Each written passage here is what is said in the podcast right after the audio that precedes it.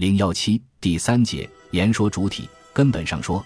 由于有语言领域作为中介，由于语言密约的保证，主体才有可能进入实言的言说，在那里创建主体间相互确认的关系。所以分析的目标就在于激发主体的充实的言语，让主体在和未来的关系中来理解自己的历史。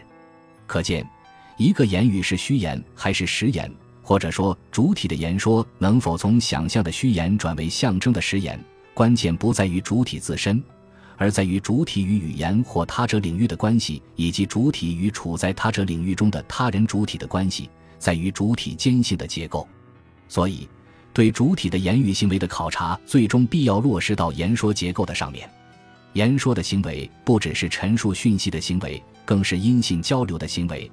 这意味着言说活动必定包括言说者和受听者。传统的话语交流理论就是这样，使主体的言说活动是一种主体间的活动，是一个主体对另一个主体互为对象化的交互言说。可拉康认为，这样来看待话语交流的过程实在太过幼稚，不足以揭示言语活动的真相。在他看来，参与主体间言语活动的不只有两方，而是有四方。言语的活动是一种四角游戏。为了说明这个四角游戏，说明言语的结构，拉康引入了所谓的 L 图。该图还有一个简化的形式。注意，在第一个图中，标记位置正好颠倒了，这可能属于笔误或编辑错误。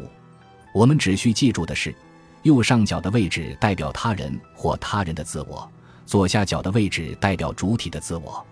我下面的说明依照的是第一个图的标记方法，即右上角为一撇，左下角为 A。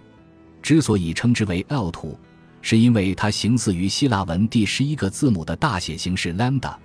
而这个字母对应的拉丁形式就是 L。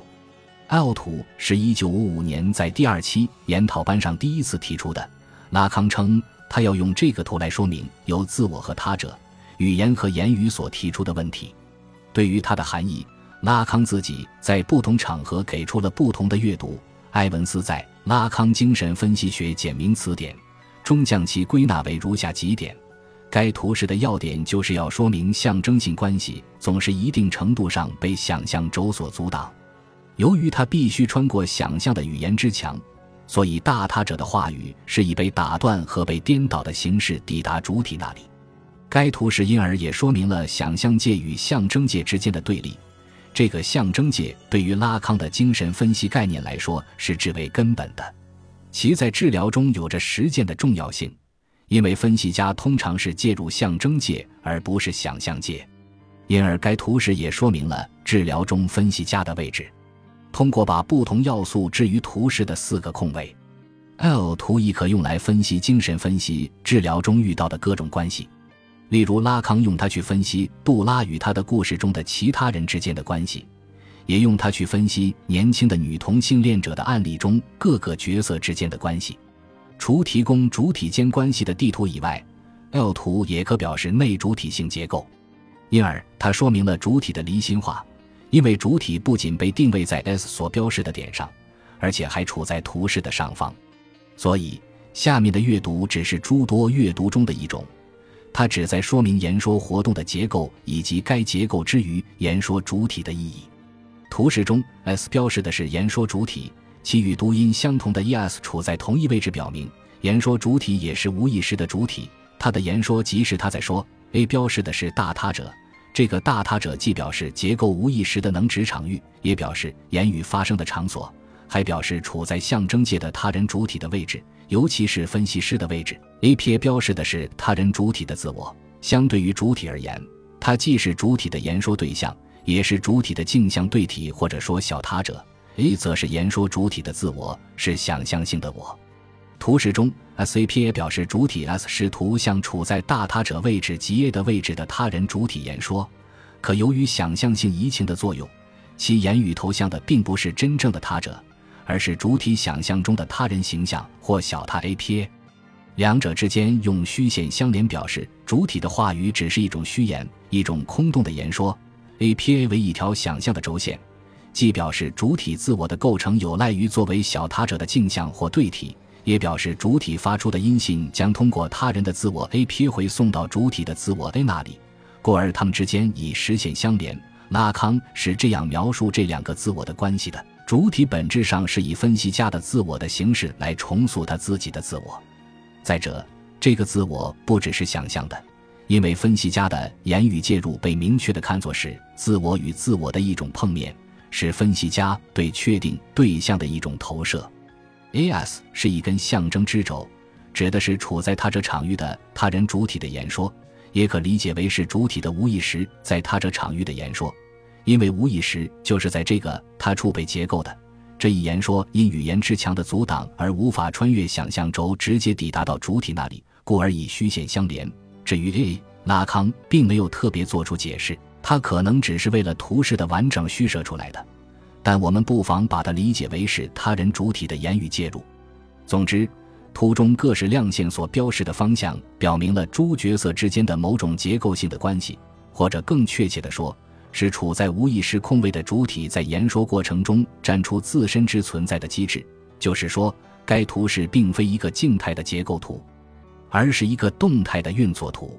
主体 S 试图向他者言说，可其音信却沿着 A P A 的想象轴被回送到 A 那里。 S 深陷在想象轴的自我幻境中无以自拔， S 的言说似乎成为了一种自说自话。拉康称这是一种内主体性，以与一般意义上的主体间性相区别。为什么会这样呢？为什么 S 的言语无法到达 A 那里呢？拉康说，问题就出在象征轴 A F 上。 S 试图向言说，是希望从那里得到回应，可类处在象征轴的另一端，处在一个理论上无法抵达的地点，因为在此两者之间存在着一堵语言之墙，阻碍了主体与大他者之间的直接碰面，犹如图示中象征轴被想象轴所穿越，即表示 S 的言语碰到想象轴以后被想象的屏幕回送到自我上，也表示从大他者那里发出的有关无意识主体的真理的话语被语言之墙所打断，并折射为想象屏幕上的虚假的真实。因此，图示中从 S 到 A P A 的虚线表示了主体与他者镜像之间的一种想象性关系，而象征轴上从实线到虚线的变换则表示从 A 到 S 所传达的无意识真理被打断。语言之墙既是无意识真理的场所，也是主体借以形成自身的表征性幻觉的场所。拉康自己是这样解释 L 图的含义的：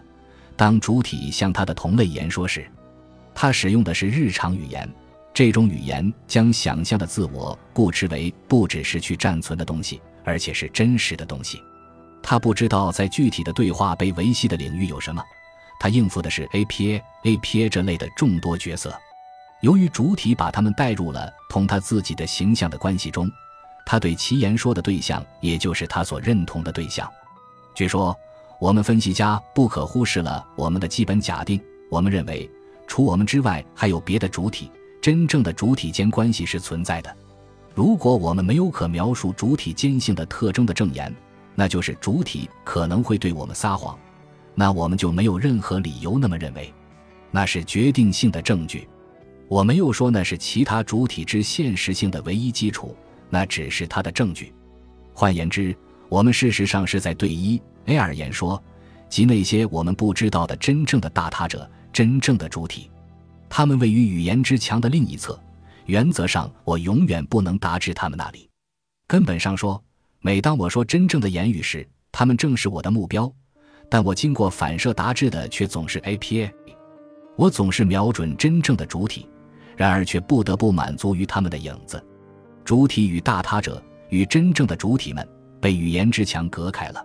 尽管言语是在大他者真正的主体的实存中建立的，可语言如此被构成却是为使我们返回对象化的小他者，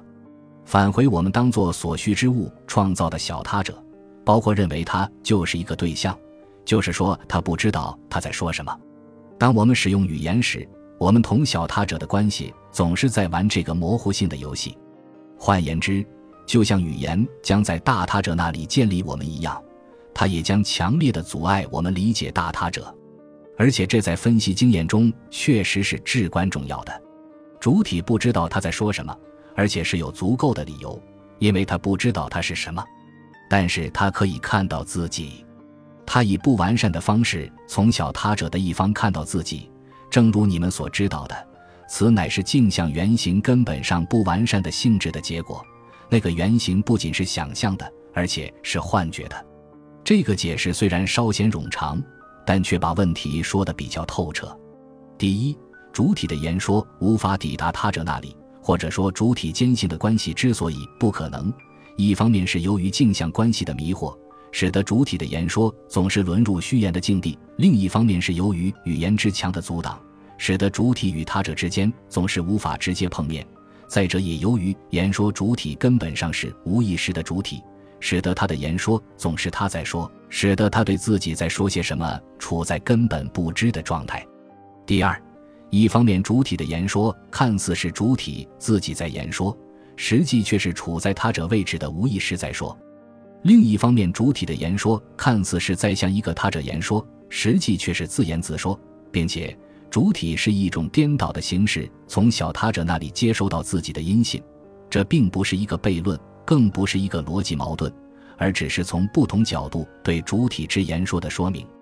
第三，虽然主体间的关系是不可能的，虽然主体的言说永远也无法抵达到他人主体那里，可这并不意味着他者的位置可有可无。相反，他者既是言说活动发生的场所，也是主体言说的真正对象，还是分析师应当的位置。言说主体只有承认这个位置，言语的接收者只有在这个位置倾听，精神分析的主体间关系才有可能得以展开，主体在实言中站出的时刻才有可能到来。